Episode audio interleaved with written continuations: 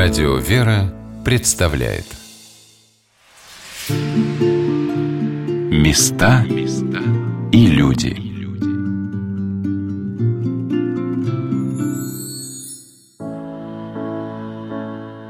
Когда Господь Иисус Христос перед славным своим вознесением расставался на Илионской горе с учениками, Он заповедал им идти и учить все народы вере в истинного Бога, Отца и Сына и Святаго Духа – и сказал им, кто будет веровать и креститься, спасен будет, а кто не будет веровать, осужден будет. И где бы ни были его ученики, апостолы, Господь всегда был рядом с ними. Здравствуйте, дорогие друзья! У микрофона Анна Шалыгина. Сегодня мы с вами отправимся в Удмуртскую епархию, в город Ижевск, чтобы познакомиться с тем, как эти места украсились светом Христовой любви. Какое несравненное богатство она являет в прекрасных храмах – созданных верой и стараниями многих людей, и какими они сами становятся удивительными, преображенными, славящими Христа Спасителя на своей земле.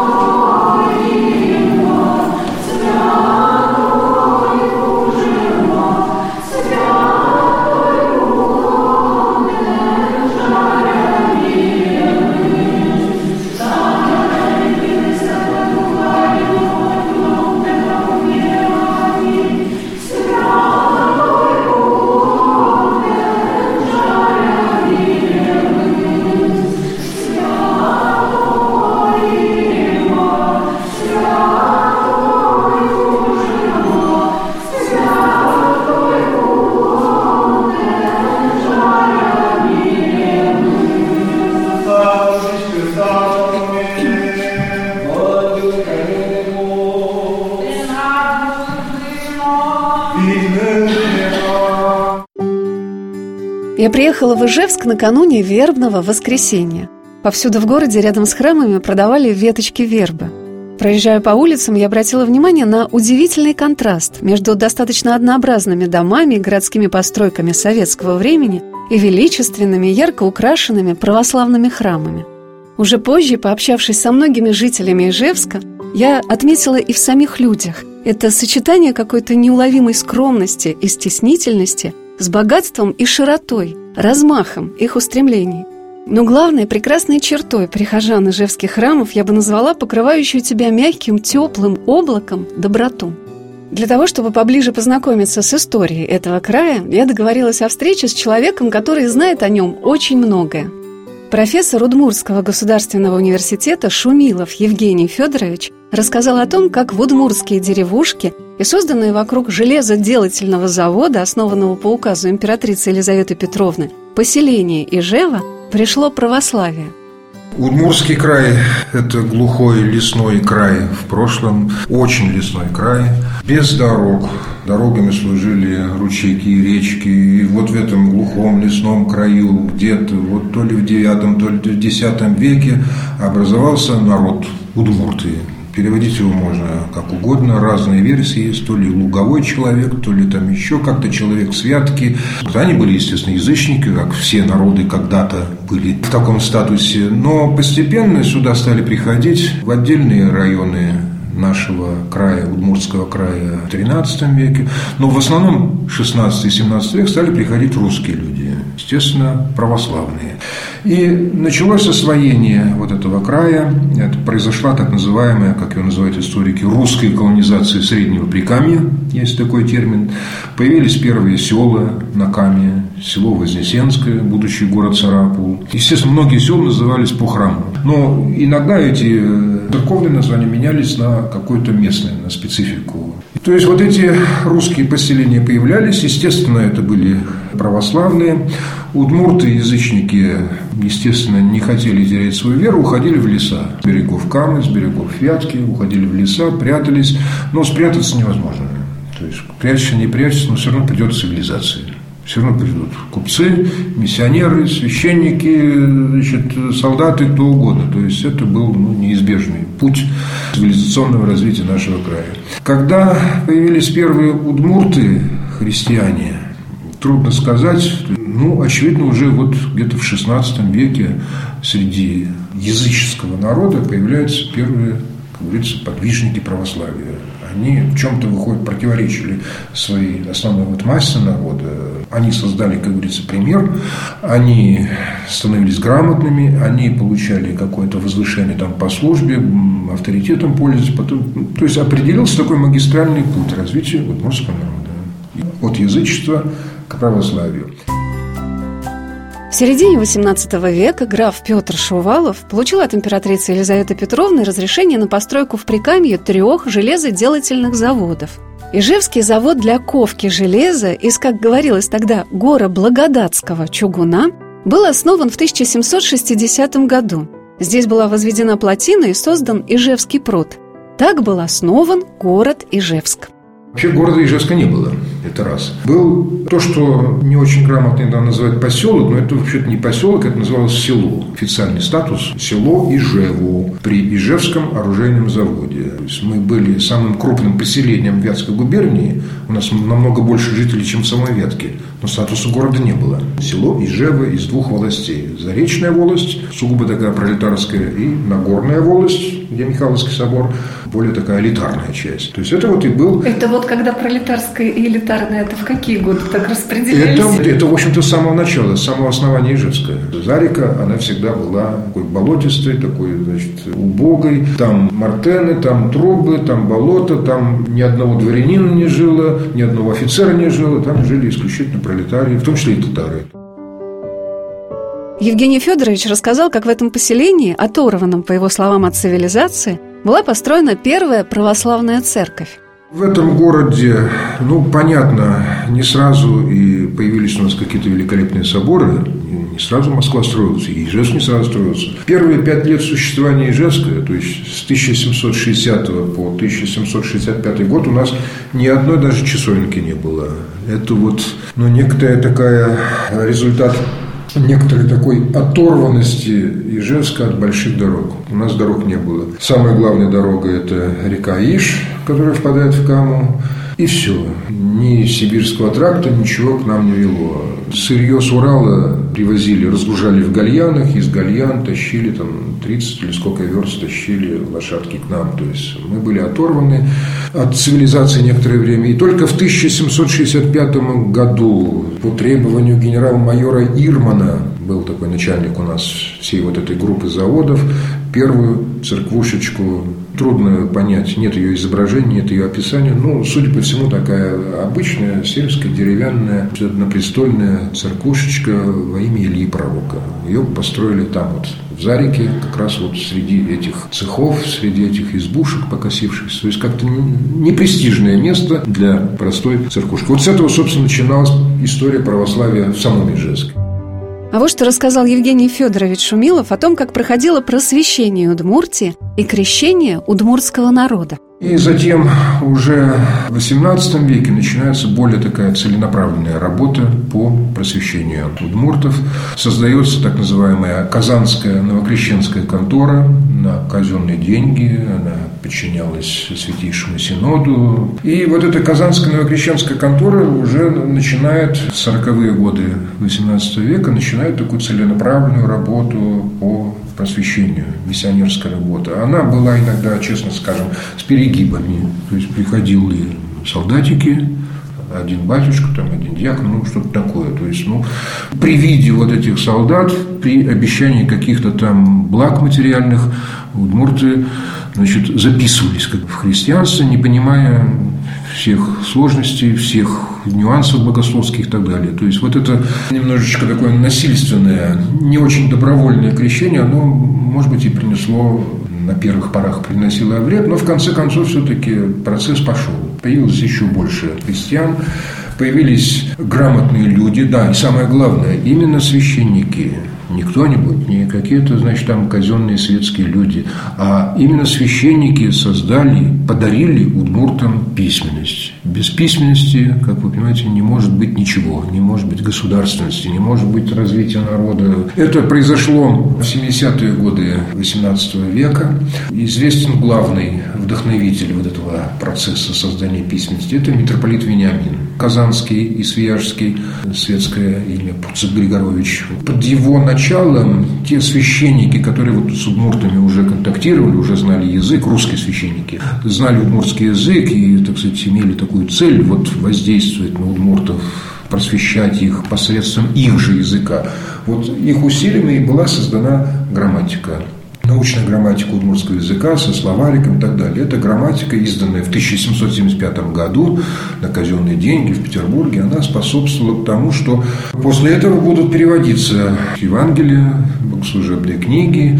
Вот этот процесс наиболее активно проходил как раз в конце XVIII века, конец XVIII, начало XIX появились первые удмуртские, именно удмуртские села, то есть имеющие церковь, в которой службы велись иногда даже на удмуртском языке. Евгений Федорович рассказал о подвижниках, просветителях и миссионерах Удмуртской земли, о Николае Николаевиче Блинове, священнике, который создал первую удмуртскую азбуку. Он окончил Вятскую семинарию, был литератором, писал просветительские пьесы, являлся членом литературного фонда – а также о профессоре Вятской семинарии, выдающемся миссионере, просветителе, священнике Захарии Летушевиче. Благодаря ему в Ужевске были открыты первые школы. Он являлся их попечителем, преподавателем. К середине XIX века в Ижевске было переведено на удмурский язык Евангелие.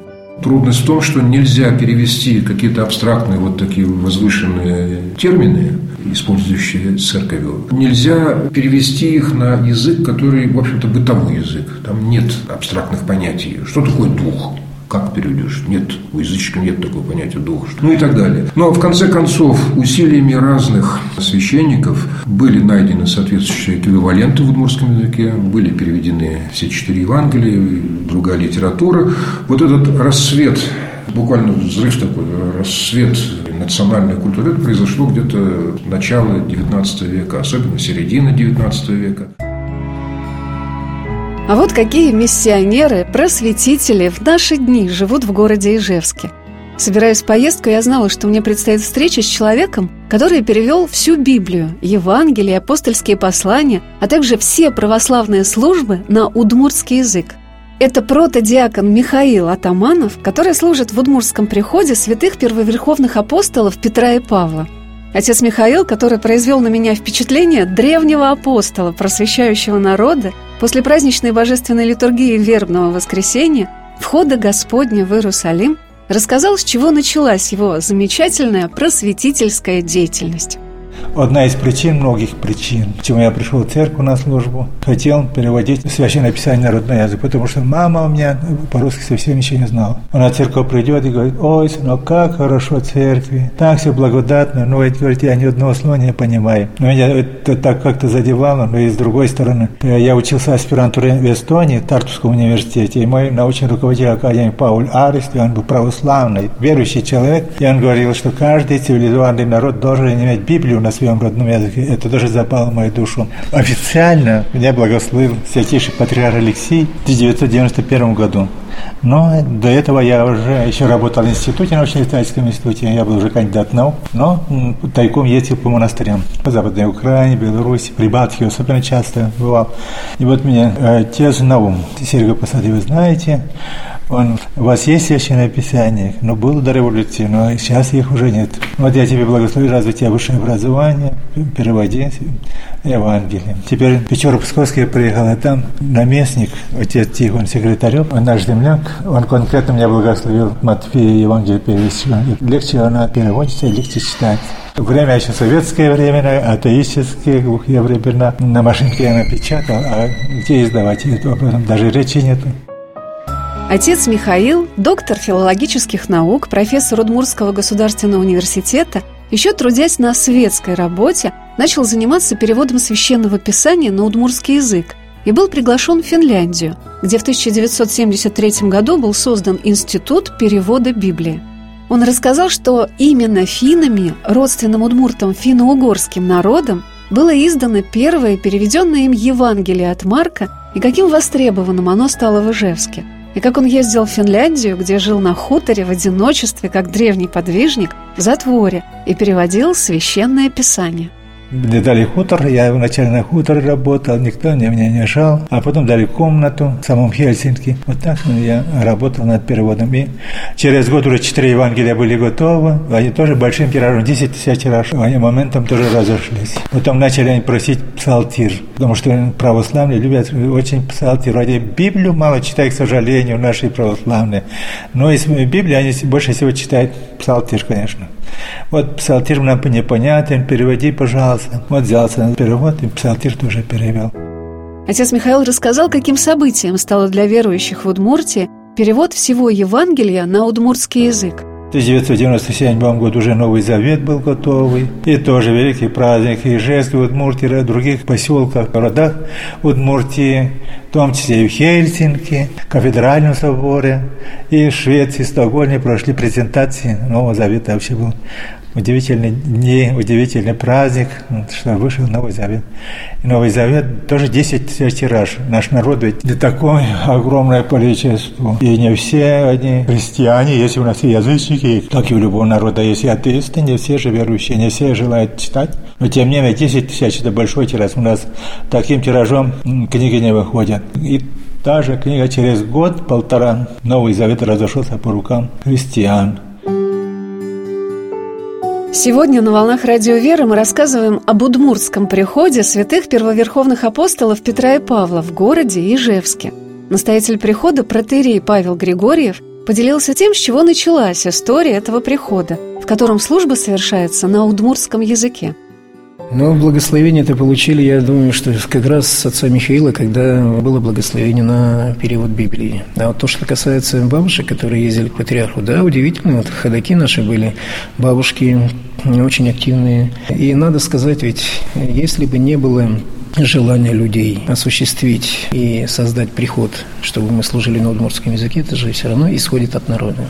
Тот же отец Михаил, те же бабушки, которые были, те же прихожане, которые молились в храме, но они, бабушки, ездили к патриарху. Сколько их было? Вот э, Раиса была, потом Мария, к сожалению, я уже отчество не помню, она же в храме врач. Записались на прием патриарху, причем им говорили, да нет, вас не примут, ну как так бывает. И все-таки их выслушали, э, их приняли. Но не патриарх. Но не патриарх патриарх, все-таки записались и выслушали их, что необходимо было. То есть то, зачем они ездили, все они это получили. Чтобы была возможность служить на удмуртском языке. Отец Павел рассказал о том, как осуществилось это большое дело – создание удмуртского прихода и совершение служб на удмуртском языке – мы же начинали служить в Крестовоздвиженском храме, маленький храм. Изначально вот как раз раз отец Михаил, он переводом занимался, он же и на свои средства он Библию, Евангелие служебную, которую мы служим сейчас, который на престоле, он тоже сам все он заказался на свои деньги, это все организовал. И те же служебники, по которым служим, они, он тоже все организовал, то есть по его трудам, вот его стараниями, его финансирование было, вот он все создал для того, чтобы мы могли служить. Изначально на удмуртском языке начинали служить. У нас есть отец Николай Лекомцев, вот они изначально служили. Потом уже меня пригласили, мы вдвоем служили. Ну и потом в епархии отправили в другой храм. Ну, я остался здесь с приходом. Вот изначально служили в маленьком храме, Христовоздвиженский храм у нас есть в Ижевске. Но там мало места для прихожан, потому что народу все больше и больше становилось. И нам предоставили возможность служить в Казанско-Богородицком храме. Мы там служили тоже долгое время. Затем мы служили внизу в Михайловском храме. Предел есть, посвященный мученицам вере, надежде, любови матери Софии. Мы там тоже служили в свое время. Потом служили и в Пантелеймонском храме, и вот здесь уже мы служим в Никольском храме. Нам предоставили возможность служить здесь, в этом храме, Никольском храме. Удмурский приход святых первоверховных апостолов Петра и Павла проводит богослужение в храме святителя Николая Чудотворца в городе Ижевске. Это очень красивый и уютный храм построен рядом с величественным собором святого благоверного князя Александра Невского – возведенного в 1823 году по указу императора Александра I. Сам царь жертвовал средства на создание этого храма, который повторяет собой Андреевский собор в Кронштадте. Это один из красивейших храмов России. На Храмовой площади вокруг Александровского собора и Никольской церкви утром вербное воскресенье было очень много людей, желающих осветить вербу. А когда я вошла в храм святителя Николая, то с трудом смогла пройти к алтарной части. Так много было в нем народу.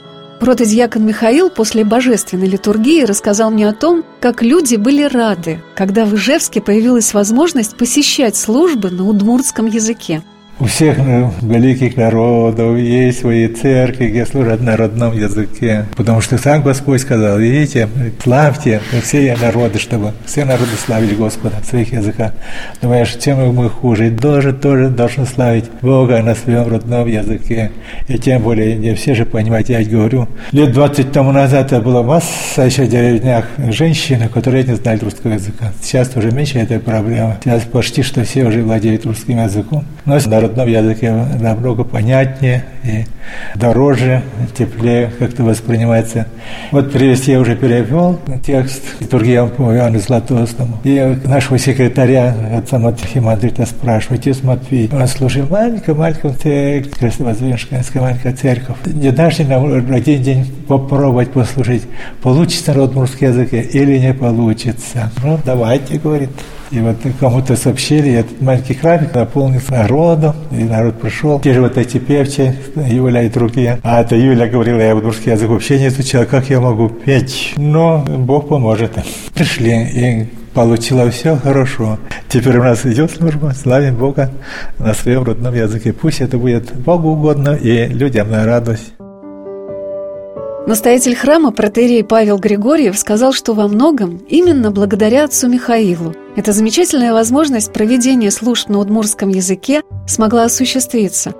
Им был сделан не только перевод священного писания, но и издание богослужебных книг. А в этом году Великим постом впервые была совершена на удмурском языке служба с чтением покаянного канона преподобного Андрея Крицкого – по словам отца Михаила, это был один из сложнейших переводов, так как канон написан очень трудным богословским языком. А вот что сказал настоятель прихода отец Павел о том, почему начало переводческой деятельности отца Михаила смогло осуществиться не в России, а в Финляндии. Это была, я думаю, что миссионерская помощь.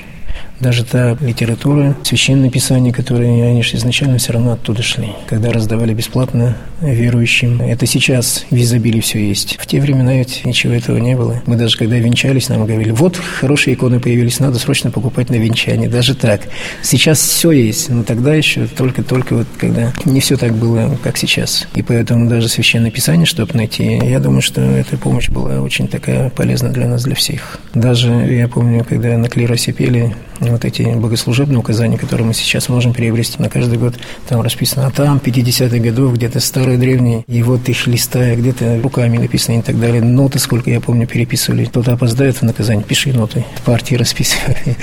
Вручную эти молитвы писали. Сейчас все готово, а тогда-то ведь нужно было трудиться, нужно было искать.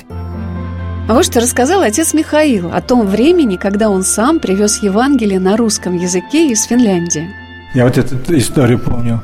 В 80-м году я ездил тоже в Финляндию на финно-угорский конгресс. Нас человек 10 набил. Нас предупреждали, вот там есть финны, там есть такие миссионеры, которые будут давать вам Евангелие на ваших языках. Ни в коем случае не берите. Это запрещено, нельзя перевозить. На самом деле так и получилось. Мы приходим с этих занятий, заседаний, заходим, уборщица, ведь его уже поставили на столе, у нас лежат на разных языках Библии, Библии. На русском, и, да? На русском. Я взял. Вот это была великая радость. Думаю, если на границе поймает, значит, больше меня за границу никто не пустит. А если не поймает, я, у меня будет Библия. Вот такое у меня желание огромное было. И началась проверка. Проверка за проверкой. Там и Совчар ходить. То одна группа зайдет проверяющих. Раскрыли мой чемодан, там полно книг. Там все Библия там лежит. И Господь закрыл их глаза, и они не заметили мою книгу. Я Библию перевел, и эта Библия у меня до сих пор здесь. Честно говоря, я долго не могла понять, почему отец Михаил переводил Евангелие именно в Финляндии, забывая о том, что было в России время, когда Евангелие, и труды святых отцов найти было очень трудно. Потому что этот перевод начался не в России, а в Финляндии на финно-угорские языки. А на славянские, на все языки, на тюркские и прочие, в Стокгольме, Швеции и началось. Это еще 73 годы. Потому что у нас ни денег не было, ни базы не было, когда. Это еще были советские времена. Кто нам даст? И до сих пор это очень трудно. Институт создавал Югослав. А что фамилии. это был за институт? Институт перевода Библии называется. Mm-hmm. Вот помните вот эти три тома Лопухинские, mm-hmm. толстые книги? Вот как раз они издали. Это к тысячелетию крещения Руси. Это еще было советское время. И вот Арапович Югослав, который создал этот институт, не со своими коллегами, шведами разные, разные национальности, обратились к правительствам Швеции, Финляндии, Норвегии, Дании, Исландии и прочих вот северных стран. Деньги собирали на издание Библии Лопухинской. Издали. И на огромных самосвалах привезли их в Москву бесплатно раздавать. Вот. С этого времени уже в России как бы занавес упал, открылась дорога, а так до этого все эти богословские, библейские разные книги все сжигали, на границе никак не пропускали. Институт перевода Библии – некоммерческая организация, созданная в 1973 году в Стокгольме, поначалу называлась «Библия для Востока». Целью создания этого института служило издание переводов Библии на неславянские языки народов, проживающих в СССР. В 1992 году в Москве открылось отделение Института перевода Библии, которое сейчас является самостоятельной организацией при Российской академии наук. А тогда, в 1991 году, Михаил Атаманов был приглашен в Финляндию и стал переводить Евангелие на свой родной удмуртский язык. Такая важная работа, это заповедь Господа Бога нашего Иисуса Христа. Перед вознесением Он сказал, идите по всему миру, проповедуйте Евангелие всем народам. И все позабыли об этом. А вот эти западные христиане взялись за это дело, и вот идет эта работа. И кто переводчики? У всех других народов это основном протестанты. Я единственный из православных, тем более единственный из священнослужителей, который занимался переводом священного писания на русский язык. Но Господь дал мне благодать и успех, можно сказать, потому что мы уже в 2013 году закончили. А у этих еще где-то в 23 только году планируют на каком языке что выпускать. Сейчас чуть не этот год переводил великий канон Андрея Крицкого. Очень тяжело, тоже да? трудно. Ведь случайно бабушки, я думаю, в Москве стоят тоже с книжкой, потому что с одной стороны на славянском языке, с другой на русском языке. На славянском батюшка читает, читает, кто я понял, что он прочитал. Отдельные слова вроде слышатся знакомые, а уловить его не уловишь, а потом читать на русском языке. Хотя русский язык там тоже массу церковно-славянских слов там оставлено. 21 ноября 2013 года в Ижевске состоялась презентация перевода всей Библии на удмуртский язык.